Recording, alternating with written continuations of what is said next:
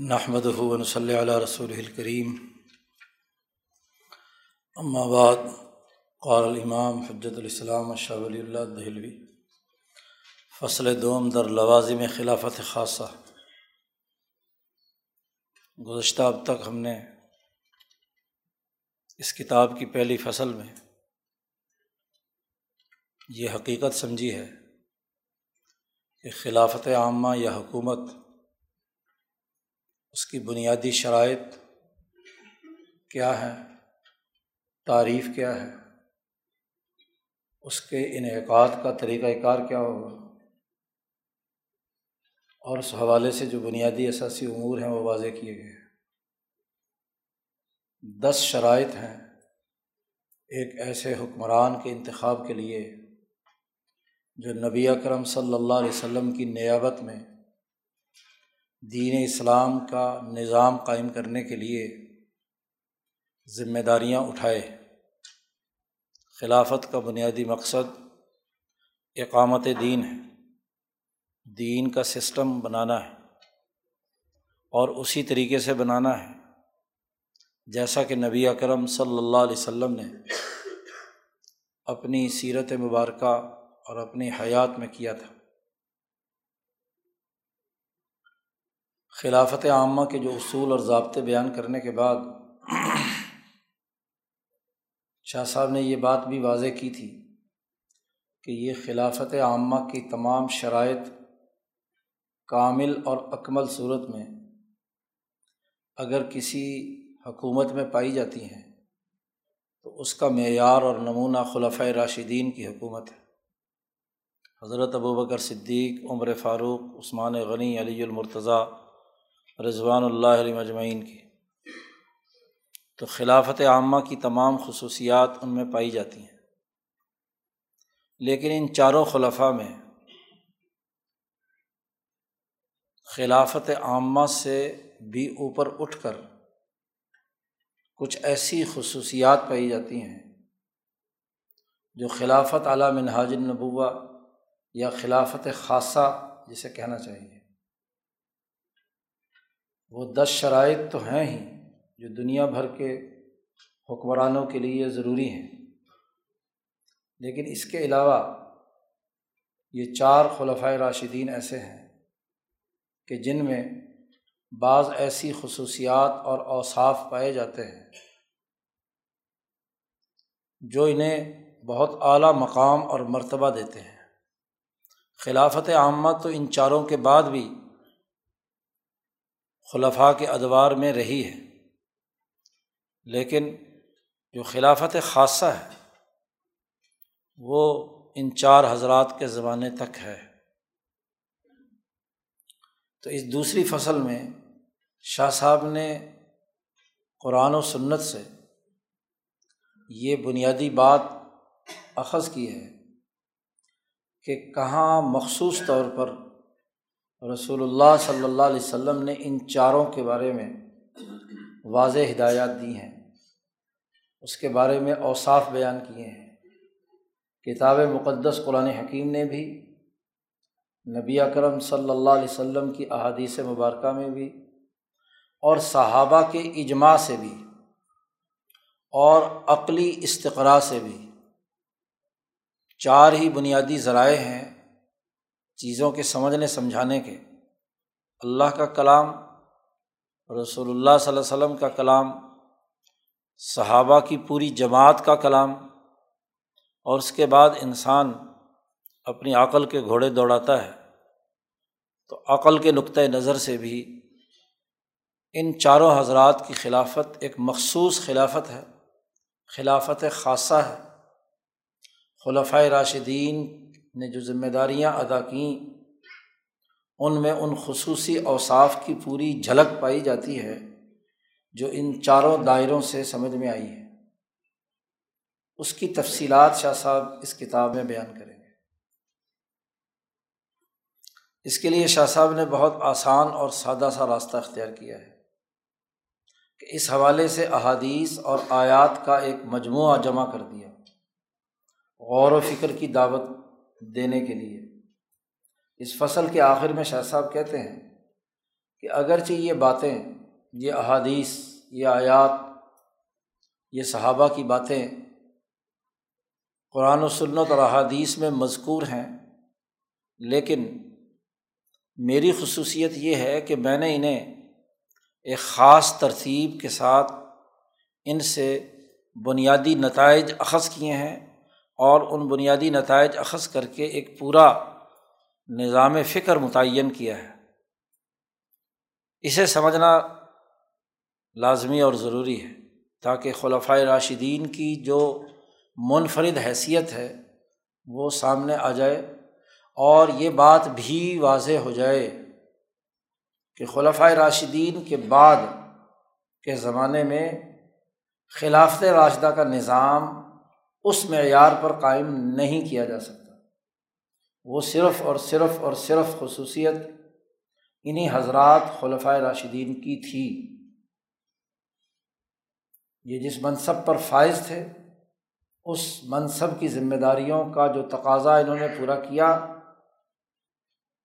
اب آج کے دور میں یہ دعویٰ کرنا کہ ویسا خلفۂ راشدین کا نظام ہم بھی قائم کر لیں گے۔ تو این خیال است و محال است و جنو اس زمانے میں تو حکومت خلافت عامہ کی بنیاد پر اس کی دس شرائط کا لحاظ رکھ کر ہی ہو جائے تو بہت بڑی بات ہے۔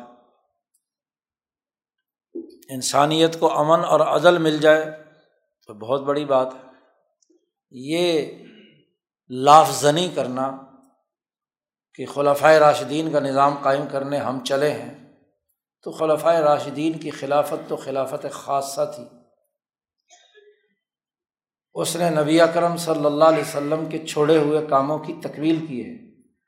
وہ خلافت اعلیٰ بن حاجن نبوہ ہے۔ وہ اپنی خصوصیات اور لوازمات رکھتی ہے۔ اس کی تفصیلات شاہ صاحب یہاں بیان کرتے ہیں۔ سب سے پہلے تو اس حقیقت کو واضح کیا ہے کہ نبی کرم صلی اللہ علیہ وسلم کے بعد جو خلافت ہے اس کی حقیقی نوعیت خود رسول اللہ صلی اللہ علیہ وسلم نے کیا بیان کی ہے؟ چنانچہ شاہ صاحب کہتے ہیں، در حدیث صحیح وارد شدہ کہ آ حضرت صلی اللہ علیہ وسلم خبر دادن۔ صحیح حدیث میں یہ بات آ چکی ہے کہ جس میں نبی اکرم صلی اللہ علیہ وسلم نے آئندہ کے معاملات کے بارے میں خبر دی ہے۔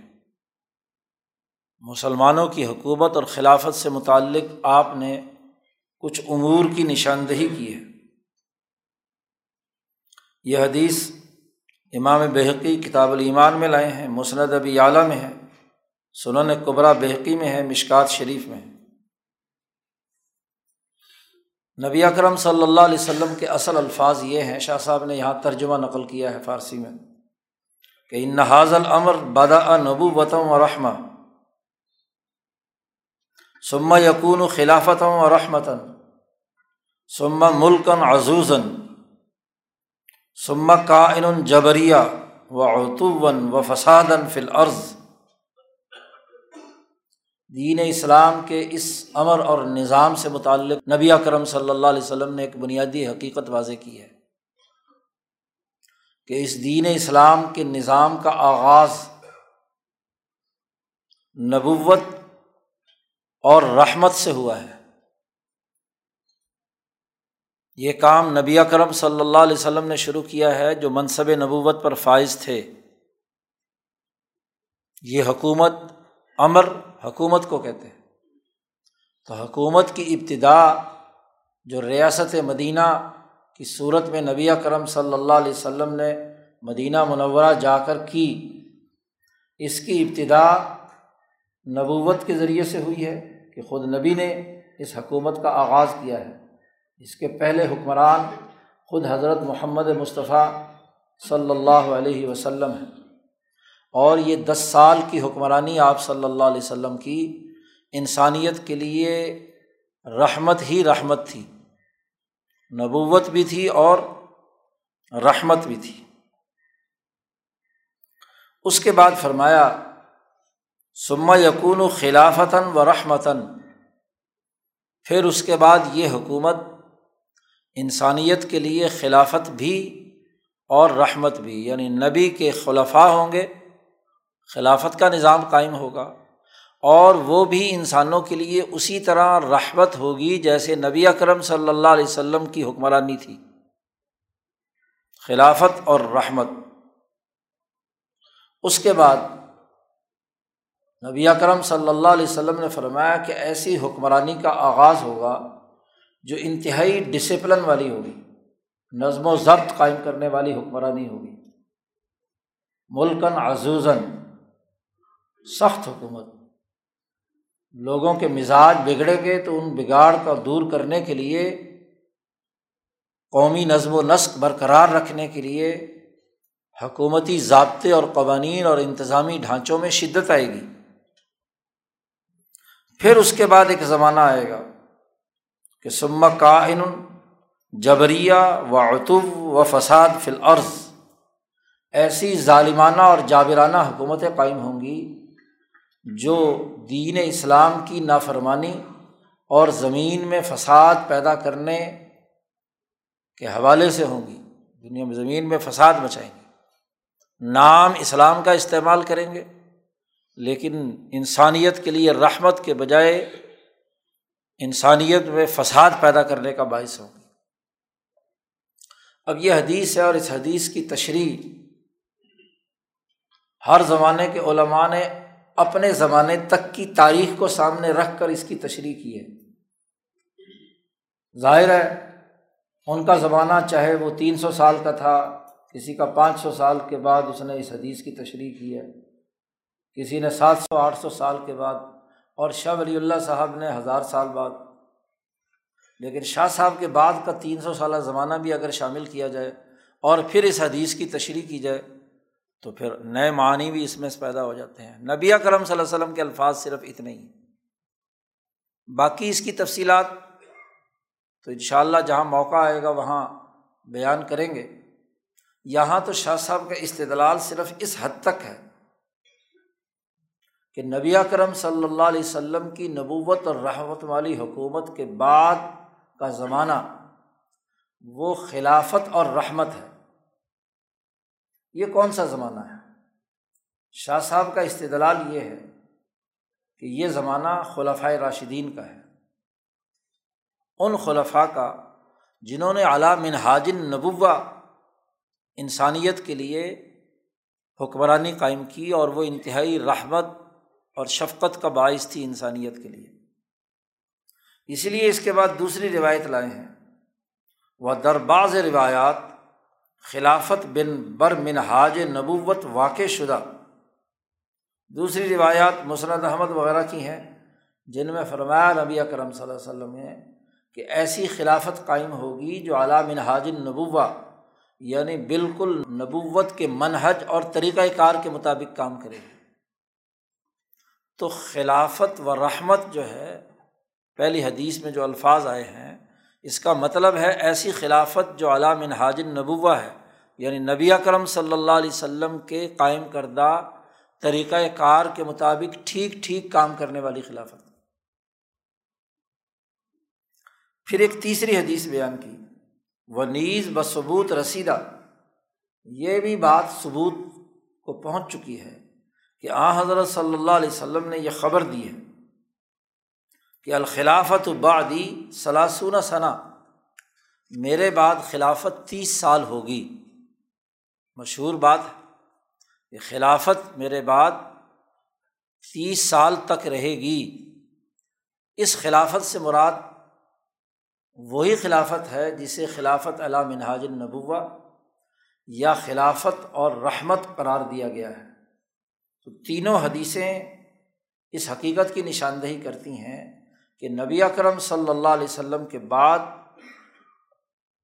تیس سال تک خلافت رہے گی۔ اگلے تیس سال میں، سن چالیس ہجری میں، حضرت علی رضی اللہ تعالیٰ عنہ کی شہادت ہوتی ہے۔ دس سال ہجرت کے نبی اکرم صلی اللہ علیہ وسلم کی حکومت کے ہیں اور حضرت علی کی شہادت پر یہ خلافت، جو خلافت علام منہاج النبوہ تھی یا خلافت راشدہ تھی، وہ تیس سال تک رہی۔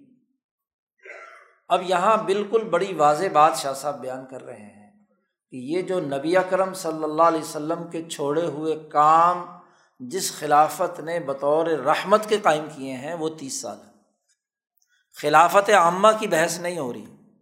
یہاں مودودی جیسے لوگوں کو یہ بغالتا ہوا ہے کہ اسلام بس تیس سال رہے گا۔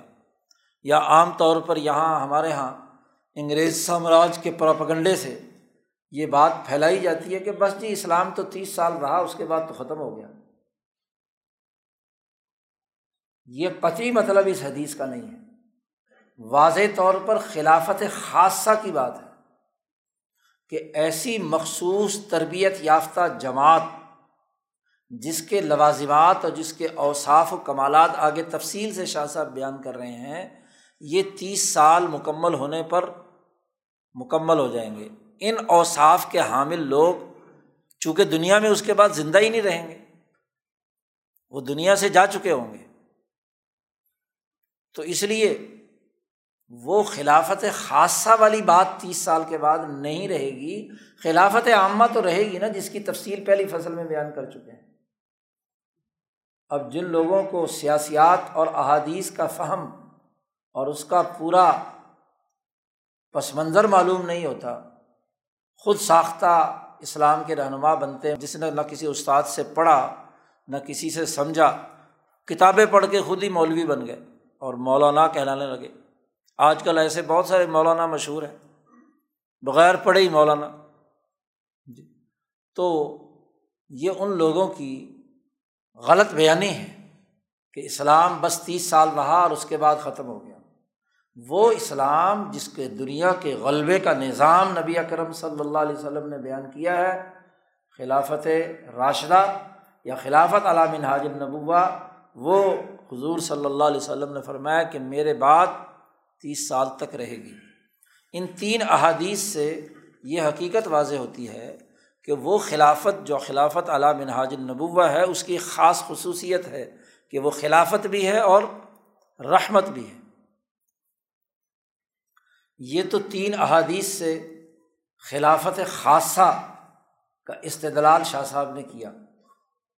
اس کے بعد آیات قرآن پیش کی ہیں کہ جن سے خلافت خاصہ کے لوازمات اور خصوصیات ظاہر ہوتی ہیں۔ شاہ صاحب کہتے ہیں، وہ خدائے از و جل در چندی آیت از قرآن عظیم با اوصاف و علامات خلافت کہ در کمال رضا و محبوبیت از تلوی و تصریف فرمود کہ اللہ تبارک و تعالیٰ نے قرآن حکیم کی چند آیات میں اس خلافت کی علامات اور اس کے بنیادی اوصاف اس درجے میں کہ اس سے کمال رضا اور محبوبیت حاصل ہو۔ اعلیٰ ترین درجے میں اللہ کو محبوب اور اللہ کی رضا بندی اس کے ساتھ شامل ہو۔ ان آیات میں ان علامات اور ان اوصاف کی طرف اشارتاً اور سراہتاً واضح طور پر معلومات ہمارے سامنے آتی ہیں کہ اللہ نے ان آیات میں اشارتاً بھی باتیں بیان کی ہیں اور سراہتاً بھی باتیں بیان کی ہیں۔ ان میں چار آیات یہاں شاہ صاحب نے پیش کر کے کہا، اس کے علاوہ اور بہت ساری آیات ہیں۔ پہلی آیت وہ ہے کہ جس میں اس خلافت راشدہ کے بارے میں کہا گیا اللہ دینہ ام مک ناہم فل عرض وہ لوگ وہ ہیں صحابہ کہ جب ان کو زمین میں حکمرانی حاصل ہوگی تو نماز کا نظام قائم کریں گے، زکوٰۃ کا نظام قائم کریں گے، امر بالمعروف، دنیا کی جو مسلمہ نیکیاں، سچائی، عدل وغیرہ ہیں، ان کا نظام بنائیں گے۔ و نحو عن المنکر، دنیا کی مسلمہ جتنی بری غلط باتیں ہیں، ظلم نا انصافی جھوٹ بدیانتی ان کا نظام ختم کریں گے۔ چار خصوصیات اللہ پاک نے یہاں بیان کی ہیں اس آیت مبارکہ میں کہ جب انہیں حکمرانی ملے گی تو انہیں کام کریں اب نماز کا باقاعدہ نظام خلفۂ راشدین نے اعلیٰ درجے پر قائم کیا۔ زکوٰۃ کا نظام ایسا قائم کیا کہ نبی اکرم صلی اللہ علیہ وسلم کے بعد جب بعض قبائل نے ارتداد اختیار کیا اور زکوٰۃ دینے سے انکار کیا، تو ابو بکر صدیق نے واضح طور پر اعلان کر دیا کہ اللہ اوقات منفر بین صلاط و زکوٰۃ میں ان لوگوں سے جنگ لڑوں گا جو نماز اور زکوٰۃ کے درمیان فرق کرتے ہیں، نماز تو پڑھتے ہیں، لیکن غریبوں کے لیے زکوٰۃ دینے کے لیے تیار نہیں ہے مالی بدیانتی کے ارتکاب کر رہے ہیں۔ تو زکوٰۃ کا نظام پوری طاقت اور قوت سے قائم کیا ابو بکر صدیق رضی اللہ تعالیٰ عنہ نے۔ اور معروفات کا نظام بنایا، عدل و انصاف کا، انسانیت کی خدمت کا۔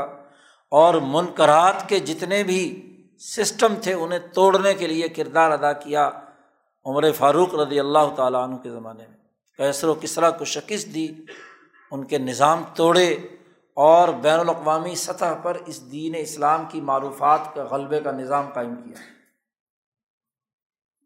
اس لیے دوسری آیت میں فرمایا اللہ نے، وعد اللہ الدین آمن و من کم تم میں سے جو ایمان لانے والے ہیں، ان کے ساتھ اللہ کا وعدہ ہے۔ اور وہ لوگ جو تم میں سے صحیح عمل کرنے والے ہیں، کہ لست خلیفن فل عرض کہ ضرور بس ضرور انہیں زمین میں خلیفہ بنائے گا۔ یہ آیت مبارکہ صحابہ کے بارے میں نازل ہو رہی ہے۔ اور من کم کے الفاظ جیسے آگے جا کر شاہ صاحب اسی آیت کی تشریح کریں گے کہ اس آیت سے مراد صرف اور صرف خلفۂ راشدین ہے کوئی اور نہیں ہے۔ یہ بھی بڑا تو بڑا مخمسہ ہے آج بھی کہ لوگ اس آیت کے استدلال میں ساری مسلمانوں کو شامل کر لیتے ہیں۔ شاہ صاحب آگے جا کر بیان کرتے ہیں کہ یہاں اگر تمام مسلمان شامل ہوتے تو یہ جو من کم کا لفظ ہے یہ زائد ہے۔ اس کا کوئی مطلب ہی نہیں ہے۔ کہ اگر سارے مسلمانوں سے اللہ کا وعدہ ہے تو پھر اللہ کو پھر صرف اتنا کہنا چاہیے تھا، وعد اللہ الزین آمن و عامل الصالحات۔ یہ من کم کیوں کہا ہے؟ یہ اس بات کی خصوصیت ہے کہ مخصوص خلفۂ راشدین کے بارے میں بات ہو رہی ہے کہ تم میں سے ہاں جی ان لوگوں کے ساتھ اللہ کا وعدہ ہے کہ لیست خلیف الحم فی العرض اور آگے پوری تفصیل ہے کہ یہ امن قائم کریں گے ہاں جی باقی نظام قائم کریں گے، وغیرہ وغیرہ۔ بولا یوبد امباد خوفیم امنا تو یہ خلافت خاصہ کی طرف سراہتاً گویا کہ اللہ پاک نے بات بیان کر دی۔ اسی طرح تیسری آیت ہے کہ محمد الرسول اللہ ولزین ماہو اشدا والکفار الرحماء بینہم تراہم رکان سجدن پوری آیت کہ نبی کرم صلی اللہ علیہ وسلم اور ان کے ساتھ وہ جماعت صحابہ کی، اور ان کی مائیت میں جو جماعت صحابہ ہے، ان میں سب سے اعلیٰ ترین درجے کی مائیت ابو بکر صدیق رضی اللہ تعالیٰ عنہ کی ہے پھر عمر فاروق کی ہے، پھر عثمان غنی کی ہے، پھر علی المرتضیٰ کی ہے۔ جنہوں نے اشدا والکفار دشمنوں پر وہ سخت بن کر جنہوں نے جد وجہد اور کوشش کی اور آپس میں رحمت اور شفقت کا نظام بنایا، رحماء ابین تو عیسائیت میں جماعت صحابہ اور بالخصوص ان خلفۂ راشدین کی طرف وضاحت کے ساتھ اللہ نے ان کے بارے میں کہا، رضی اللہ عنہم و رضو۔ چوتھی آیت یہ ہے کہ یا الزین آمن میں یرتد من کو ماندین ہی فصوف یاس اللہ بقومی یحب ہوں و یحب نہ ایمان والو، تم میں سے جب کوئی بھی آدمی اگر مرتد ہو گیا، اس دین سے ارتداد اختیار کیا تم میں سے، اپنے دین سے روگردانی کی، تو اللہ ایک ایسی قوم لائے گا جن سے اللہ محبت کرے گا اور وہ اللہ سے محبت کریں گے۔ تو ارتداد کے خلاف، فتنہ ارتداد کے خلاف جو سب سے بڑا کارنامہ سر انجام دیا تھا وہ ابو بکر صدیق رضی اللہ تعالیٰ نے، ان کا مقابلہ کیا، ان سے کتال کیا۔ تو صاف طور پر یہاں ابو بکر صدیق اور ان کی پوری جماعتوں کی محبت الہی کا تذکرہ ہے۔ شاہ صاحب کہتے ہیں یہی چار آیات ہی نہیں الا غیر ظالی کا من آیات اور بہت ساری آیات ہیں۔ اور وہ سب آیات تفصیل کے ساتھ شاہ صاحب جو اس کے بعد فصل آ رہی ہے، فصل سوم، وہاں وہ قرآن حکیم کی تمام آیات شاہ صاحب نے جمع کر کے ہر ہر آیت کی تشریح کی ہے۔ یہاں تو چونکہ صرف خلافت خاصہ کے ثبوت کی بات ہو رہی ہے، تو آیات قرآنیہ سے خلافت خاصہ کا ثبوت اور احادیث سے خلافت خاصہ کا ثبوت، یہاں تو شاہ صاحب صرف یہ بات بیان کر رہے ہیں۔ اس لیے چار آیات کی طرف اشارہ کر دیا ہے۔ تفصیل سے ان تمام آیات پورے قرآن حکیم سے جمع کر کے شاہ صاحب نے اگلی فصل جو آ رہی ہے، فصل سوم، اس میں بیان کر دی ہیں اور ان کی تشریحات واضح کی ہیں۔ اس کے بعد خلافت خاصہ کا ثبوت صحابہ کے اقوال سے۔ شاہ صاحب کہتے ہیں، وہ صحابہ در وقت مشاورت، در تعین خلیفہ بعض اوصاف نطق نمودہ ان۔ صحابہ کرام نے جب مشورہ کیا تھا اور اس مشورے میں طے کیا تھا کہ خلیفہ کون ہوگا۔ حضرت ابو بکر صدیق رضی اللہ تعالیٰ عنہ کی خلافت یا حضرت عمر فاروق کی خلافت یا حضرت عثمان کی خلافت وغیرہ کے سلسلے میں جب مشاورت ہوئی تو انہوں نے خلافت کا مستحق سب سے زیادہ کون ہے؟ اس کے اوصاف خود صحابہ کے مجمع میں زیر بحث آئے۔ اس حوالے سے شاہ صاحب کچھ الفاظ نقل کرتے ہیں۔ چنا کے گفتن صحابہ نے اس مجلس مشاورت میں وہ اوصاف بیان کرتے ہوئے کہا تھا کہ احق بحاظ العمر و توف یا رسول اللہ صلی اللہ علیہ وسلم و انہم رازن خاص طور پر عمر فاروق نے جب چھ رکنی کمیٹی بنائی جی کہ اس حکومت کا زیادہ حقدار وہ فرد ہے کہ رسول اللہ صلی اللہ علیہ وسلم جب دنیا سے گئے تو رسول اللہ صلی اللہ علیہ وسلم ان سے راضی اور خوش تھے۔ تو جس سے رسول اللہ صلی اللہ علیہ وسلم راضی اور خوش تھے، رضا تھی تو وہ خلیفہ ہونا چاہیے کیونکہ اسلام کی حکومت کے بانی خود رسول اللہ صلی اللہ علیہ وسلم ہیں۔ تو نبی جس سے خوش ہیں، سب سے پہلے حکمران اور بانی جس سے خوش ہیں، وہی کیا ہے؟ خلیفہ بننا چاہیے۔ پھر اسی طرح شاہ صاحب کہتے ہیں کہ از استقرا، اور یہ صحابہ کے اقوال بھی شاہ صاحب آگے فصل میں تفصیل سے جمع کریں گے کہ کس کس صحابی نے کس کس موقع پر کیا کیا ہاں جی خلفۂ راشدین کے تعین کے وقت حکومتی حوالے سے کیا کیا رائے دی تھی، اس کی تفصیلات بھی آگے بیان کریں پھر شاہ صاحب کہتے ہیں، ایک اور طریقہ ہوتا ہے، عقل دوڑانے کا، نتائج تک پہنچنے کا۔ شاہ صاحب یہ کہتے ہیں کہ از استقرا این عدلہ وصف چند محسل میں شبد زیادہ از اوصافے کے در خلافت عامہ گفتہ شد خلافت عامہ سے زیادہ، خلافت خاصہ میں کون کون سے اوصاف ہونے چاہیے؟ اس حوالے سے جب ہم نے عقلی گھوڑے دوڑائے اور استقرا کیا، جو دلائل تھے سارے، آیات، احادیث، عقلی دلائل ان تمام کا جائزہ لے کر جب ہم نے اس ڈیٹا کا انالیسز کیا اور اس سے جو بنیادی امور واضح ہوئے، اوصاف واضح ہوئے، تو اس کا جائزہ لینا بھی ضروری ہے۔ تو شاہ صاحب کہتے ہیں کہ خلافت عامہ سے زائد خلافت خاصہ کی خصوصیت کے کچھ اوصاف جب آئے، تو وہ اوصاف کیا ہیں؟ یہ تمام آیات و احادیث کے مجموعے کو سامنے رکھ کر خلاصے کے طور پر اگر ہم دیکھیں تو خلافت خاصہ کے بنیادی اوصاف کیا ہونے چاہیے؟ شاہ صاحب کہتے ہیں کہ یہ اوصاف جو ہیں درعی فصل میں خواہم ہم اس فصل میں بیان کرنا چاہتے ہیں کہ آ اوصاف را بشمور دیم ان بنیادی اوصاف کی ہم ایک گنتی کریں کہ یہ یہ اوصاف خلیفہ خاص میں ہونے چاہیے، جو نبی کرم صلی اللہ علیہ وسلم کا بعد میں خلیفہ خاص بنا ہے۔ و ثبوت آہا در خلفۂ اربا رضوان اللہ علیہم اجمعین بیان کنیم۔ اس فصل کا دائرۂ کار بتاتے ہوئے کہتے ہیں کہ اس فصل میں ہم دو کام کریں گے۔ ایک تو یہ کہ تمام آیات و احادیث کا استقرا کر کے وہ اوصاف تلاش کریں گے جو ایک خاص خلیفہ میں، خلافت نبوت میں یا خلافت علام حاج نبوہ میں یا خلافت الرحمت میں پائے جانے مطلوب ہیں۔ تو ان اوصاف کا تعین کریں گے پہلے اور پھر یہ بات واضح کریں گے کہ یہ اوصاف اپنے اعلیٰ ترین درجۂ کمال میں صرف اور صرف ان چار خلفۂ راشدین میں پائے جاتے ہیں۔ یہ اوصاف والے کام کیے ہیں، یہ صرف اور صرف انہوں نے کیے ہیں۔ اس کی تفصیلات ہم اس فصل میں بیان کریں گے۔ شاہ صاحب کہتے ہیں ب استجماع لوازم خلافت خاصہ مقرون ب قریشیت نصب تفسیر کردہ است۔ یہ جو خلافت خاصہ کے بنیادی لوازمات ہیں جو آگے بیان کیے جا رہے ہیں تمام کے تمام، یہ ملے ہوئے ہیں قریشیت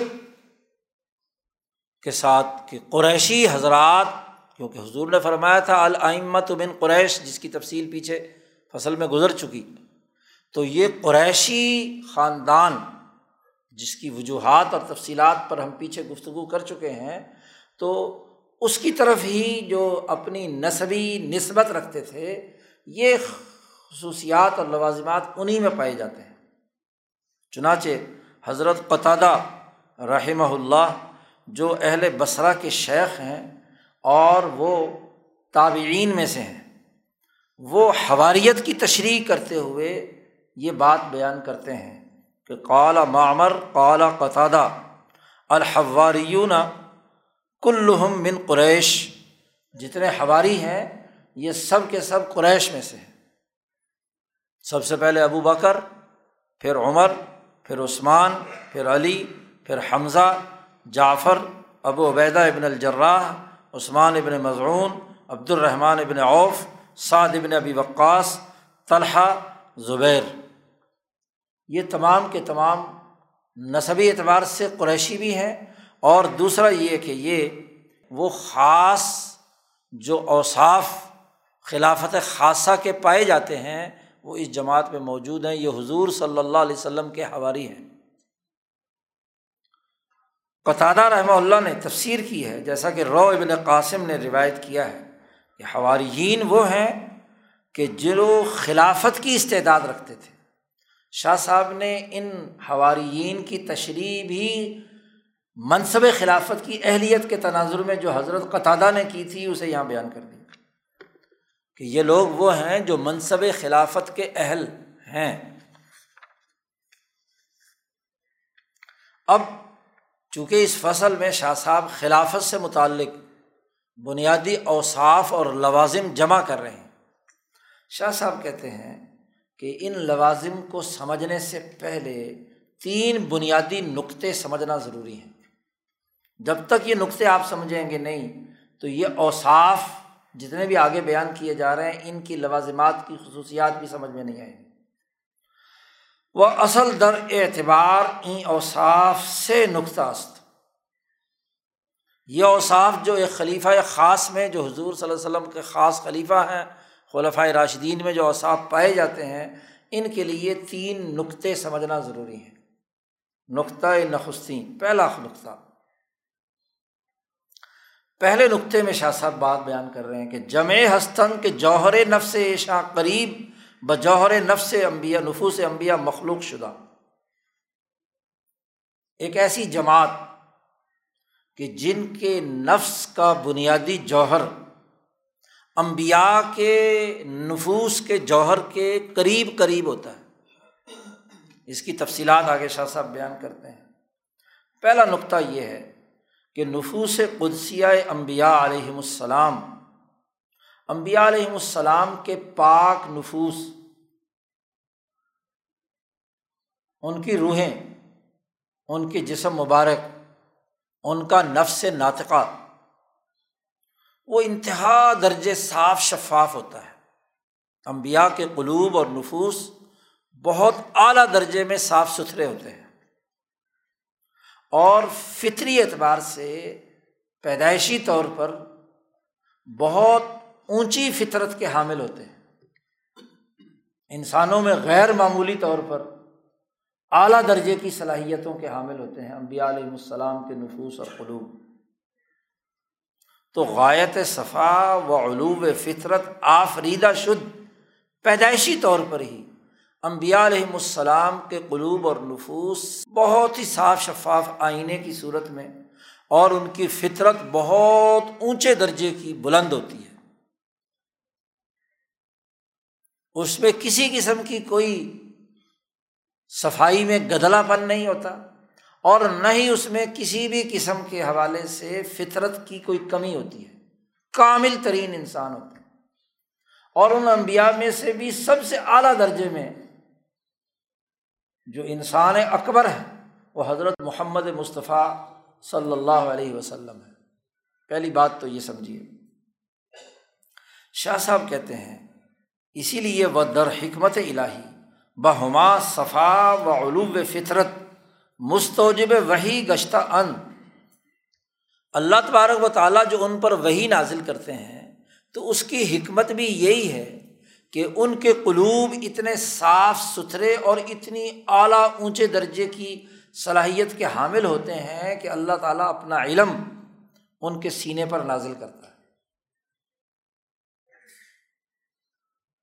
دنیا میں بھی ہم دیکھتے ہیں، کسی بھی علم و فہم کو سمجھنے کے لیے اعلیٰ استعداد کے لوگ ہوں تو وہ اس علم کو چار چاند لگا دیتے ہیں۔ اور بیچارے ناقص لوگوں کو، ہمارے جیسے لوگوں کے پاس علم آتا ہے تو ہم اچھے علم کا بھی حلیہ بگاڑ دیتے ہیں۔ جی۔ ایک ڈاکٹر جو استعداد رکھتا ہے، پڑھ کر آتا ہے اور وہ جو علم طب پر عبور رکھتا ہے، اس کے مقابلے میں بیچارہ ایک ڈسپینسر جی کوئی ڈپلوما ہولڈر، اس کے علم کا اور اس کے علم کا زمین آسمان کا فرق استعداد کا بھی ہے، کارکردگی کا بھی ہے۔ تو اللہ نے اپنا علم دینا ہے۔ تو علم دینے کے لیے اعلیٰ استعداد کے افراد چاہیے۔ تو نبی اکرم صلی اللہ علیہ وسلم بالخصوص اور تمام امبیا بالعموم، ان کے نفوس قدسیہ بہت اعلیٰ درجے کے صاف ستھرے اور بہت اونچی فطرت کے حامل ہوں۔ اور ایک تو صفائی اور فطرت کی بلندی کی وجہ سے وہی آتی ہے، علم آتا ہے۔ اور علم کے ساتھ ساتھ یہی دو صلاحیت اور استعداد تقاضا کرتی ہے کہ پورے عالم کی حکمرانی ان کے سپرد کی جائے۔ کیونکہ علم کے بغیر عمل نہیں ہو سکتا۔ تو جب علم اونچا ہے، تو عمل کرنے کے لیے تو اتھارٹی اور ریاست کا قائم ہونا ضروری ہے۔ تو امبیا علیہم السلام کو اتھارٹی حاصل ہوتی ہے۔ اس لیے نبی کا فرمایا حرف آخر ہے، انسانیت پر نافذ العمل ہے۔ انہیں ریاست عالم حاصل ہے اور وہ اس وجہ سے بھی کہ وہ اپنی فطرت کے اعتبار سے انتہائی اعلیٰ اور اونچے مقام پر فائز ہوتے ہیں۔ باقی انسان ان کے مقابلے میں اپنی استعداد کے اعتبار سے کمزور اور ناقص ہوتے ہیں۔ تو ناقصوں کو کامل کی ضرورت ہے۔ ناقصارہ پیر کامل۔ جی اس کو پیر کامل چاہیے۔ اس کے بغیر تو اس کا نقص دور نہیں ہوگا۔ اور وہ کامل امبیا علیہم السلام سے بڑھ کر کوئی اور نہیں ہوتا۔ اسی لیے اللہ پاک نے فرمایا، اللہ پاک کا ارشاد ہے کہ اللہ علم حیث یج علو رسالتا اللہ تعالیٰ بہت اچھے طریقے سے جانتا ہے کہ اللہ نے اپنی رسالت کے لیے کس کو منتخب کیا ہے، کس کو رسول بنا کر بھیجے گا۔ اللہ جانتا ہے نا، جب مکے کے لوگوں نے کہا تھا کہ یہ دیکھو بڑے بڑے سردار مکہ اور طائف میں موجود ہیں، ان میں سے کسی پر وہی نہیں آئی آئی ہے تو ایک یتیم بچے پر آئی ہے۔ جی؟ تو اللہ نے کہا، اللہ کی رحمت یہ تقسیم کرتے ہیں۔ اہم یکسم رحمت رب اللہ زیادہ جانتا ہے کہ رسول اللہ نے کس کو بنانا ہے۔ شاہ صاحب اگلی بات اس پر بیان کرتے ہیں۔ وہ میان امت۔ امت کے درمیان میں ایسی جماعت بھی ہے، جمع ہستن، ایسی جماعت ہوتی ہے۔ کہ جوہر نفس ایشا قریب ب جوہر نفوس امبیا مخلوق شدہ۔ کہ ان کے نفس کا جو بنیادی جوہر ہے، صفائی ستھرائی اور فطرت کی بلندی کے حوالے سے، ان کے نفس کا جو جوہر ہے، وہ امبیا کے نفوس کے جوہر کے قریب قریب ہوتا ہے۔ ویسا تو نہیں ہوتا۔ نبی میں اور صحابی میں فرق ہے۔ امبیا تو بہت اعلیٰ درجے پہ صفائی قلب اور علوب فطرت کے حامل ہوتے ہیں۔ تو جو ان کی جماعت امت میں سے کچھ ایسے لوگ ہوئے جن کے نفوس قدسیہ امبیا کے نفوس قدسیہ کے قریب قریب ہوتے ہیں۔ اس لیے حضور صلی اللہ علیہ وسلم نے فرمایا، میرے بعد اگر نبی ہوتا تو عمر فاروق ہوتے۔ جی تو یہ قریب ہے نا۔ وہیں جماعت در اصل فطرت خلفائے امبیا اند در امت۔ ایسی جماعت جو نبی کے نفس سے قدسیہ کے قریب قریب ہیں، حقیقت میں امبیا کے خلفاء بننے کی فطری صلاحیت بھی وہی لوگ رکھتے ہیں۔ اس کے علاوہ نہیں۔ اس کی مثال دی شاہ صاحب نے، وہ مثال عام کہ آئینہ آہنی از آفتاب اثر قبول میں کنت کہ خاک و چوب و سنگ را میسر نیست۔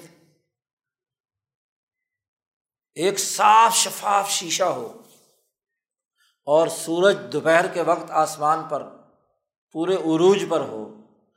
آئینہ بھی رکھا ہوا ہے، ساتھ ہی پتھر بھی پڑے ہوئے ہیں، مٹی بھی پڑی ہوئی ہے اور بہت ساری چیزیں بھی موجود ہیں، لکڑی بھی پڑی ہوئی ہے۔ آپ بتلائیے کہ سورج کی روشنی کی ریفلیکشن آئینے میں زیادہ ہوگی یا لکڑی میں ہوگی؟ آئینہ اسے لے کر اس طریقے سے اس سے روشنی ریفلیکٹ ہو کر پوری فضا میں پھیل رہی ہوگی کہ لکڑی، پتھر اور مٹی جو ہے وہ اس کے پاسن کے برابر بھی نہیں ہوتی۔ اب آفتاب نبوت طلوع ہوا۔ علوم الہیہ آفتاب نبوت پر نازل ہو رہے ہیں اور اس آفتاب نبوت کے سے جو روشنی پھوٹ رہی ہے، اب اگر نیچے وہ آئینہ صاف شفاف آئینے کی شکل میں جو لوگ ہوں گے، تو ان میں وہ پورا کا پورا آفتاب بن کر آ جائے گا کہ نہیں؟ بلکہ ایک دوسری جگہ پر شاہ صاحب نے مثال دی ہے تالاب کی۔ کہ صاف شفاف پانی کا ایک تالاب ہو، دوپہر کو سورج جو ہے وہ بالکل مکمل عروج پر روشنی اس کی پڑ رہی ہو، تو یہ لگے گا دور سے کہ یہ جو پیالہ ہے، اپنا کیا نام ہے، تالاب کا، یہ خود آفتاب بنا ہوا ہے۔ پورا کا پورا اس نے گویا کہ اس کا احاطہ کیے ہوئے۔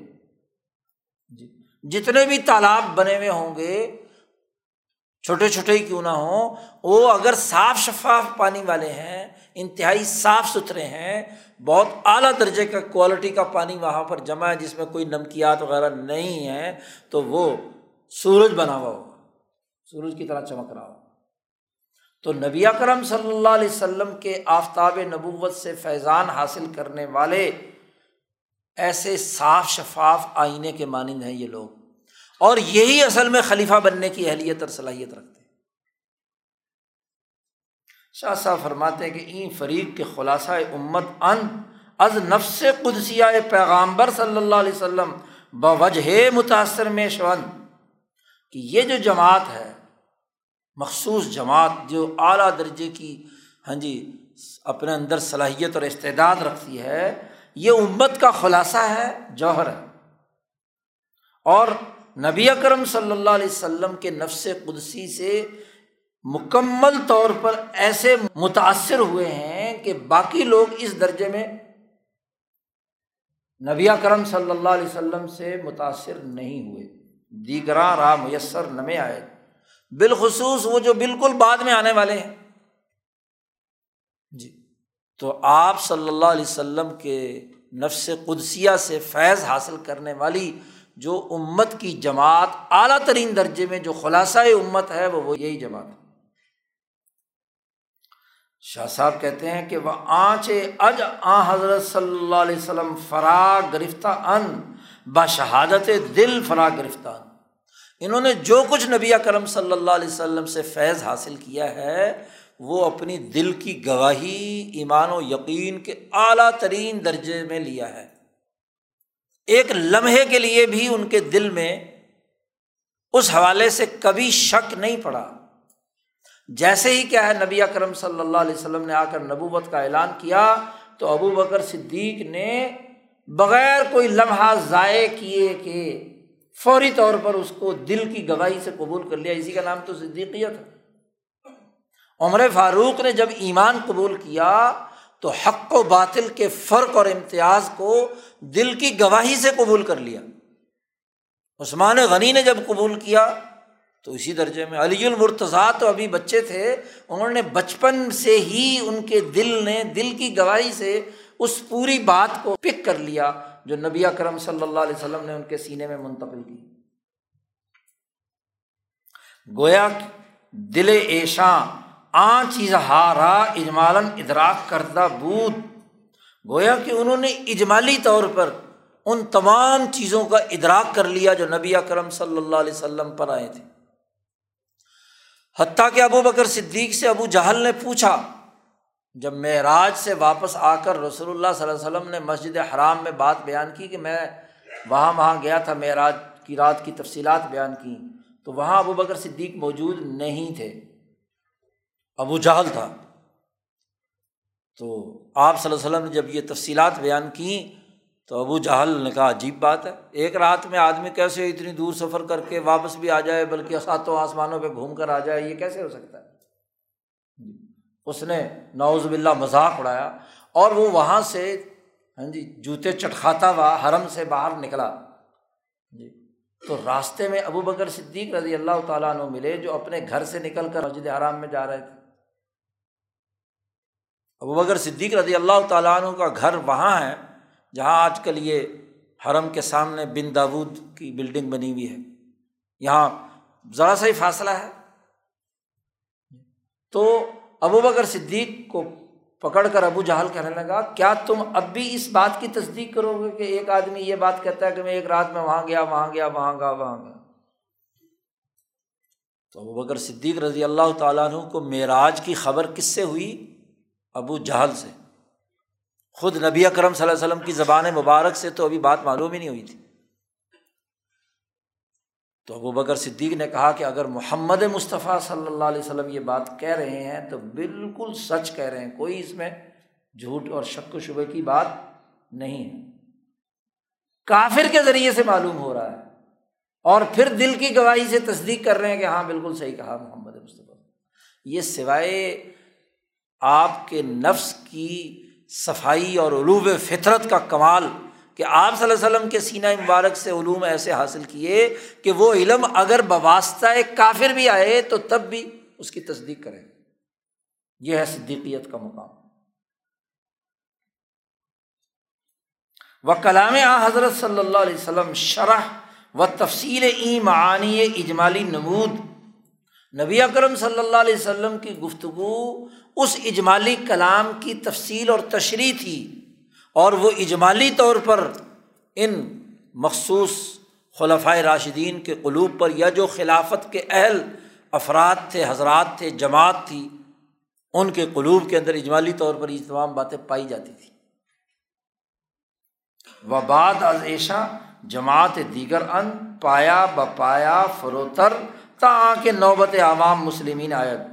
اور اس اعلیٰ ترین جماعت کے بعد پھر دوسرے درجے کی جماعت، پھر تیسرے درجے کی جماعت، پھر چوتھے درجے کی جماعت، اور بتدریج ہوتے ہوتے عام مسلمان۔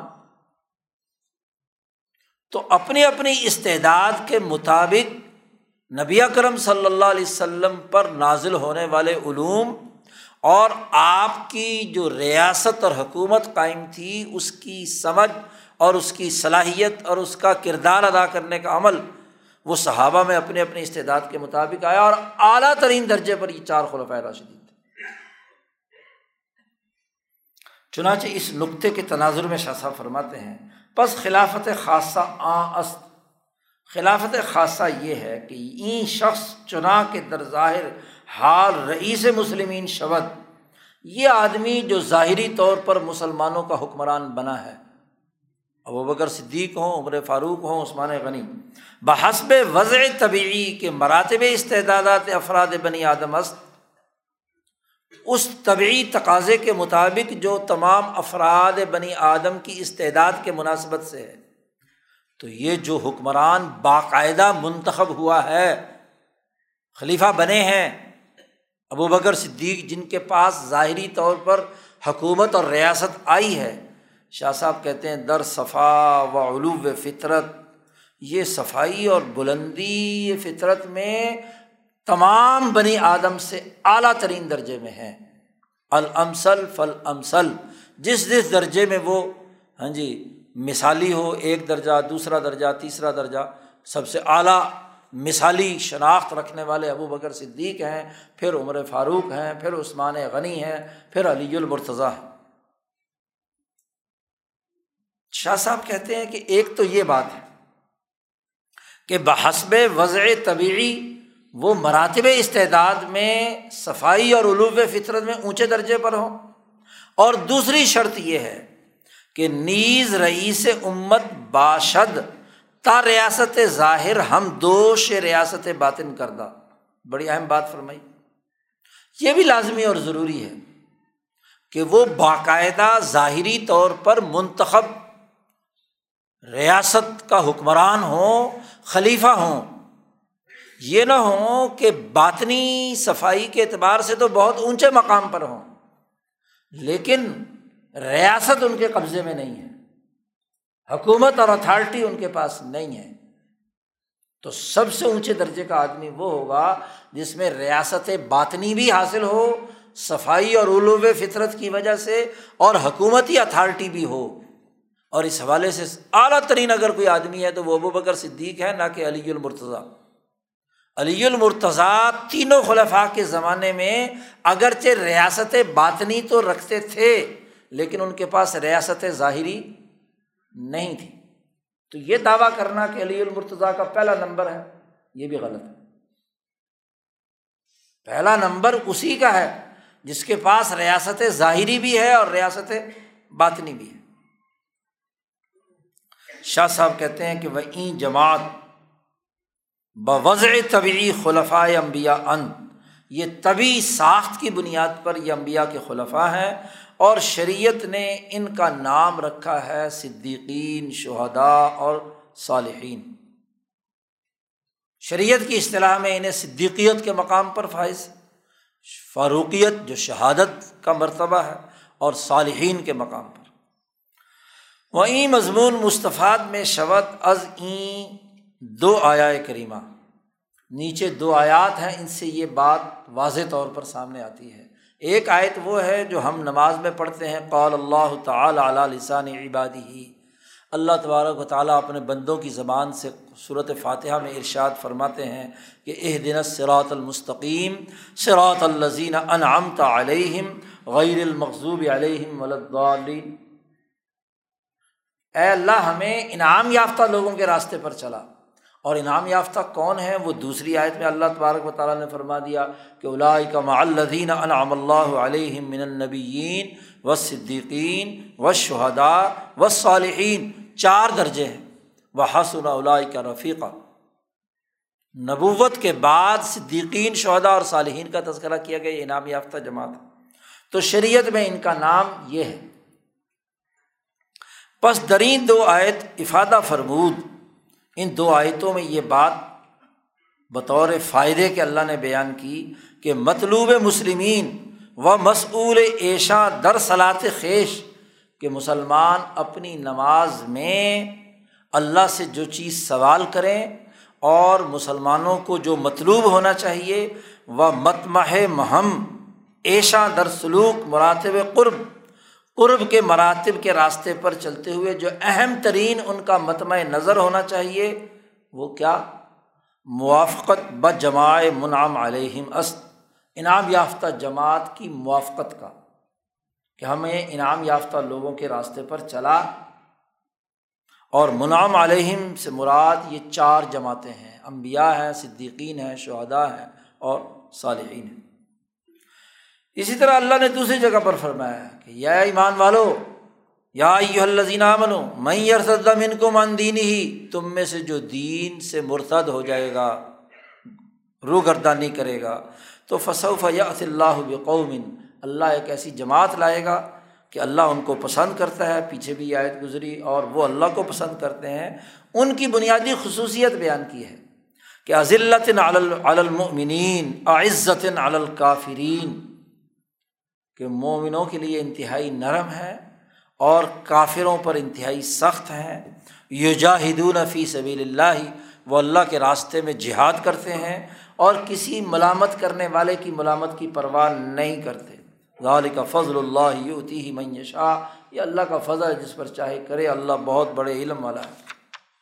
اور پھر ان تمام کو بیان کر کے کہا ان نما ولی کم اللہ و رسول تمہارا ولی اور حکمران کون ہے؟ اللہ ہے، اس کا رسول ہے، اور اس کی اتباع میں جو اس میں بھی اشارہ کر دیا، اسی معنی کی طرف شاہ صاحب کہتے ہیں کہ ولی عوام مسلمین افاظر ایشان، کہ عام مسلمانوں کا ولی اور حکمران وہ ہوگا جو افضل ترین ہو۔ کہ وہ نماز قائم کرے، اسی طرح اس کے اندر ایک ایسا وصف پایا جاتا ہو کہ اللہ اسے پسند کرے اور وہ اللہ کو پسند کرے۔ ان ان اوصاف کا وہ حامل ہو۔ اس آیت میں یہ واضح کر دیا۔ اور اسی معنی کو عبداللہ ابن مسعود رضی اللہ تعالی عنہ نے اپنے اس درج ذیل بیان میں واضح کیا ہے۔ شاہ صاحب نے عربی عبارت نقل کر دی کہ اخرجہ ابو عمر فی خطبۃ الاستعاب عن ابن مسعود رضی اللہ تعالیٰ عنہ۔ ابن مسعود سے یہ روایت نقل کی ہے کہ انہوں نے فرمایا کہ ان اللہ نظارہ فی قلوب العباد۔ اللہ نے جب سارے بندے پیدا کر لیے، انسانیت پیدا کی، تو اللہ نے تمام انسانوں کے دلوں پر نظر دوڑائی۔ تو فوجد قلب محمد صلی اللہ علیہ وسلم خیر قلوب العباد۔ تو اللہ نے دیکھا کہ اس پوری آدم کی اولاد کے دلوں میں سے سب سے بہترین دل اگر کسی انسان کا ہے تو وہ محمد مصطفیٰ صلی اللہ علیہ وسلم کا دل تو اس لیے اللہ نے انہیں منتخب کر لیا۔ فصطفیٰ ہو کہ یہ امام الانبیاء ہوں گے، نبی من الانبیاء ہوں گے۔ وہ باس ہو برسالت ہی اور اللہ پاک نے رسول اللہ صلی اللہ علیہ وسلم کو اپنی رسالت دے کر دنیا میں بھیج دیا۔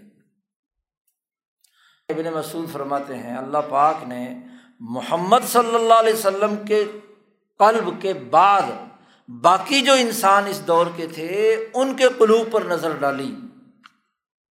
تو فوجہ قلوب اصحاب ہی خیرہ قلوب العباد۔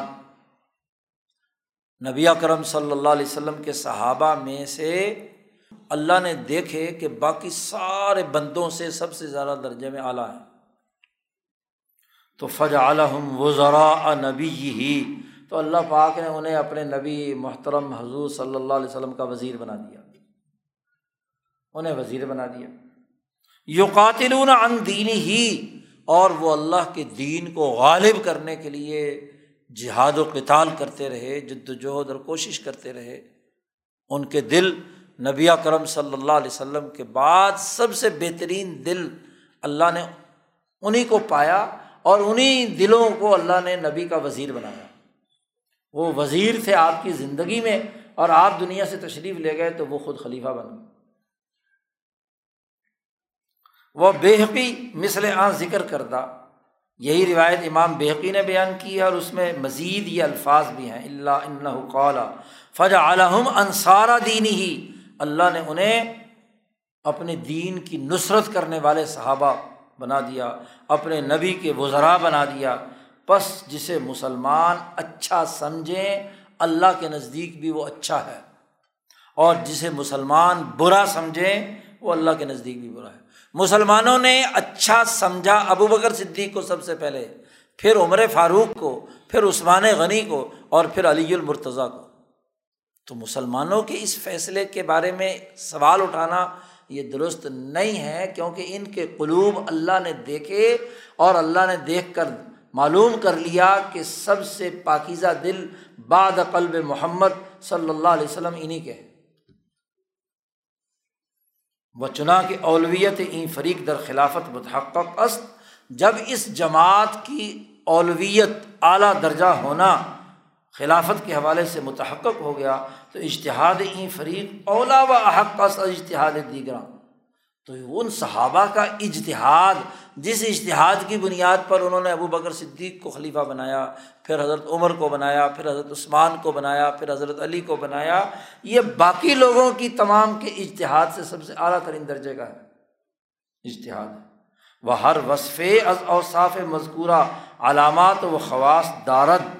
اور ہر وصف جو انہوں نے بیان کیے ہیں، ان خلیفہ خواص کے علامات اور اوصاف کے طور پر وہ بہتر ہوں گے۔ اور وہ وصف وہ ہیں کہ جو نبی اکرم صلی اللہ علیہ وسلم نے صحابہ کے مناقب کے ضمن میں بیان فرمائے ہیں۔ بعض اوقات وہ وصف خود نبی اکرم صلی اللہ علیہ وسلم نے بیان کیا، گاہے نصف اور بدان ب اس بات این اوصاف در ایشا کہ یہ جو خلفۂ راشدین ہیں، ان میں یہ مخصوص صفت یا مخصوص علامت پائی جاتی ہے۔ اس پر خود نبی کرم صلی اللہ علیہ وسلم نے نس اور حکم بیان فرما دیا۔ وہ گاہے با اس بات علامات خواص تلویح ابلغ منت تصریح ادا کردہ۔ بسا اوقات ان خلفۂ راشدین کی خصوصیات پر مشتمل علامات اشارتاً بیان کی ہیں اور ایسے اشارے کے ذمن میں بیان کیے ہیں کہ وہ اشارہ سراحت سے زیادہ بلیغ تھا۔ اس کی معنویت زیادہ گہری تھی۔ پہلا نقطہ۔ اس پہلے نقطے میں واضح کیا ہے شاہ صاحب نے کہ امبیا علیہم السلام کے بعد خلفۂ راشدین یا صحابہ کی ایسی جماعت ہے کہ جو جماعت آپ صلی اللہ علیہ وسلم کے نفس قدسیہ کے قریب قریب ہے۔ جی۔ صفائی میں بھی، فطرت کی بلندی میں بھی، اور اپنی ریاست اور کارکردگی میں بھی۔ تو پہلے بنیادی نقطہ یہ سمجھ لیجیے یہ بنیادی بات ہے جو اگلی پوری گفتگو کو، لوازمات کو سمجھانے کے حوالے سے شاہ صاحب بیان کرتے ہیں۔ اس کے بعد دوسرا اور تیسرا نقطہ بیان کرتے ہیں۔ اور پھر ان کی روشنی میں خلفۂ راشدین کے جو بنیادی خلیفہ خاص کے لوازمات ہیں، وہ چھ بنیادی لوازم متعین کیے ہیں۔ شاہ صاحب نے پورا ذخیرہ حدیث، ذخیرہ آیات اور اس کو سامنے رکھ کر چھ بنیادی خصوصیات ہیں جو ایک خلیفہ خاص کے اندر ہونی چاہیے اور وہ چھ کی چھ ان چاروں خلفۂ راشدین میں پائی جاتی ہیں۔ یہ تفصیل شاہ صاحب نے آگے بیان کی ہے۔ دوسرا نقطہ ان شاء اللہ کل پڑھیں گے۔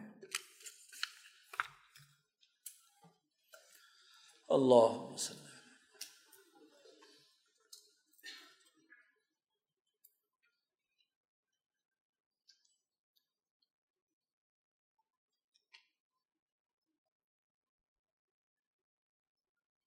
اجمعین۔